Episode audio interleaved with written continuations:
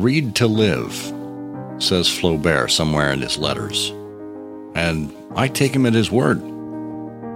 Books I regard as voyages of discovery. And with an author I admire, I gladly book passage to any and all points of view or destination. To Rome during the lives of the Caesars. To Shakespeare's London. To Berlin and Harlem in the nineteen twenties.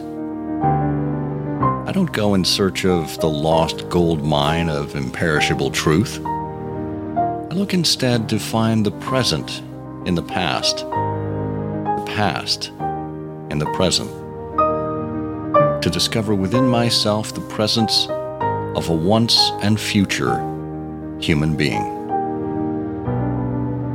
So wrote Lewis H. Lapham in twenty twenty. And I think it sets the tone for what I want to talk with you about today, about the power of reading and what it means for leaders to constantly be readers.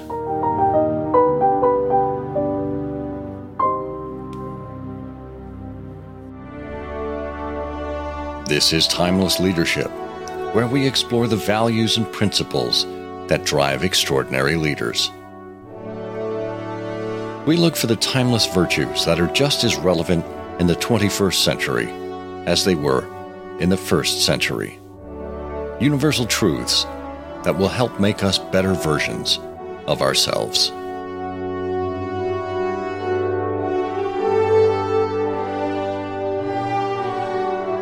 Hey, welcome back to Timeless Leadership. It's been a few weeks since we've spoken last. This is Scott Monty. I apologize for the absence this month. I am on a schedule here. Every other week is one of these intimate letters to you. Alternating weeks are interviews with interesting and fascinating people.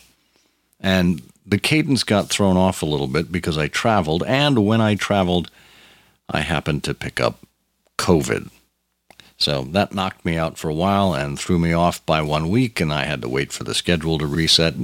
I don't need to get into all the details with you, but just understand that I'm back, and I missed you. And I'm glad you're here. If you're not already subscribing to the Timeless and Timely newsletter, please make sure you're connected at timeless timely dot com. Hit that subscribe button. And if you refer other people to the newsletter, you actually begin to develop a set of points, I guess. There's a leaderboard there where you can check how many referrals you've had, and based on that number, you get a certain number of months of our premium subscription for free. So send some people our way and get yourself onto that premium list. We call it the Ampersand Guild because of that ampersand between timeless and timely. It's more than just a plus.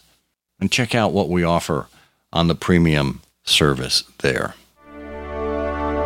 Today we're going to talk about the importance of books in your development as a leader. And in particular, we're going to talk about a story of a literary hoax that took New York by storm. Reading and writing books are the ultimate acts of patience. To take the time to dedicate yourself to learning, either through reflection or introspection, that means that you've dedicated yourself to improving over time. Either improving by way of writing or improving by way of reading. Lifelong learning and curiosity. These are two of the hallmarks of what I think great leaders have. Individuals who are constantly consuming information in a variety of formats and then take what they've learned and weave it into a tapestry of other formats that complement the styles of the people they wish to influence. Writing is still, I would argue, the most powerful medium that we have. And the best leaders are also good writers. And communication is probably the most essential skill that any leader can have. And it's based in writing. Everything else, strategic planning, hiring, creating a vision, motivating your team, even financial planning, that all involves communication, which simply defined is simply a process for exchanging information. And good communication makes all the difference in how your audience, your stakeholders, receive your information, whether it's relayed in a set of bullet points or in a story. Leaders need to present their ideas in ways that inspire and motivate. And you can't do that without spending some time laying it all out in your mind. The historian David McCullough wrote, "Writing is thinking. To write well is to think clearly. That's why it's so hard." If you want to become a great leader, first you need to become a good writer. What's the secret to good writing? Well, I'll share a secret with you about good writing. It's a matter of practicing on a regular basis. But there's something more fundamental to being a good writer. If you want to be a good writer, first you need to be a good reader. Annie Proulx said, "Writing comes from reading, and reading is the finest teacher of how to write." And think about that. Whenever you sit down to write something, I'm sure you have your own style. But is your style influenced by other writers? Writers you spend a lot of time with, writers you admire, writers that perhaps have a style that you think is applicable to your approach to writing. Samuel Johnson said that the greatest part of a writer's time is spent in reading. In order to write, a man will turn over half a library to make one book. Well, certainly you should be educating yourself with analyst reports and memos and industry news and other publications that are relevant to your particular vertical. But there are outside sources that are available and that you should avail yourself to that'll give you inspiration and insights where you least expect them. Back to Lewis Lapham, who I quoted in the introduction there. When he kicked off Lapham's Quarterly, a publication of history and literature, in two thousand eight, he noted this. "As a college student, I acquired the habit of reading with a pencil in my hand, and in books I've encountered more than once, I discover marginalia ten or forty years out of date, most of it amended or revised to match a change in attitude or plan." Now think about that. How much do our attitudes or plans change over time, and are we even willing to admit it? But having this kind of flexibility in thinking, that speaks to our humanity, our fallibility, something that some leaders are afraid to admit. But those with emotional intelligence, those who are curious, those who are lifelong learners, these kinds of leaders are naturally open to listening to others and taking in new information and applying it to their decisions. With age, experience, and observing our own inevitable errors, well, we find how necessary it is to reflect on things. Clifton Fadiman has one of my all-time favorite quotes about reading. He said, "When you reread a classic, you don't see more in the book than you did before. You see more in you than there was before." And see, these moments of discovery, of self-discovery, found in the pages of books can be eye-opening and inspirational. And that's what storytelling does. It inspires people. There was a master storyteller on the radio who inspired a lot of people. His name was Gene Shepherd. Now, if that name isn't familiar with you, and if you aren't familiar with New York radio from the nineteen fifties and sixties, and I can't blame you if you aren't, you do know Gene Shepherd's work, most likely. He wrote the perennial classic, A Christmas Story, with little Ralphie and his long-sought-after Red Ryder B B gun.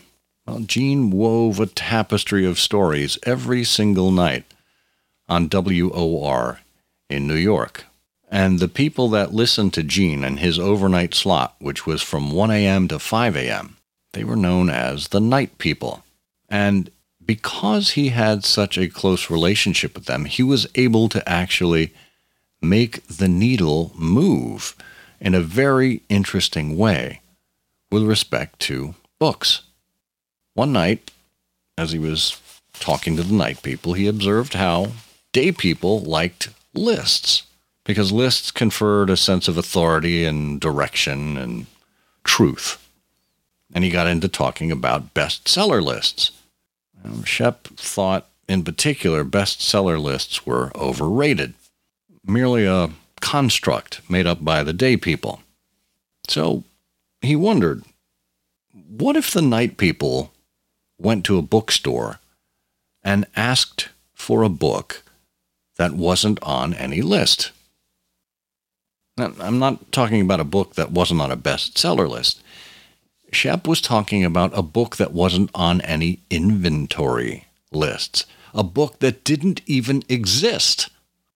So listeners called in, and they had suggestions for titles, and eventually he selected I, Libertine by fictitious author Frederick R. Ewing.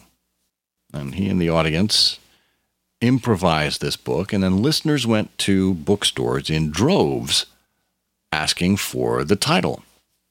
And bookstore managers, they, they checked their lists, they checked their inventory, they checked with distributors, and distributors checked with publishers, and no one could find it.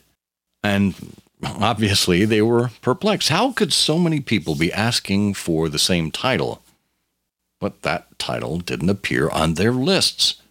Eventually, demand for this book became so great that Shep teamed up with science fiction writer Theodore Sturgeon to write a book as Frederick R. Ewing under the Ballantine Press imprint called I, Libertine.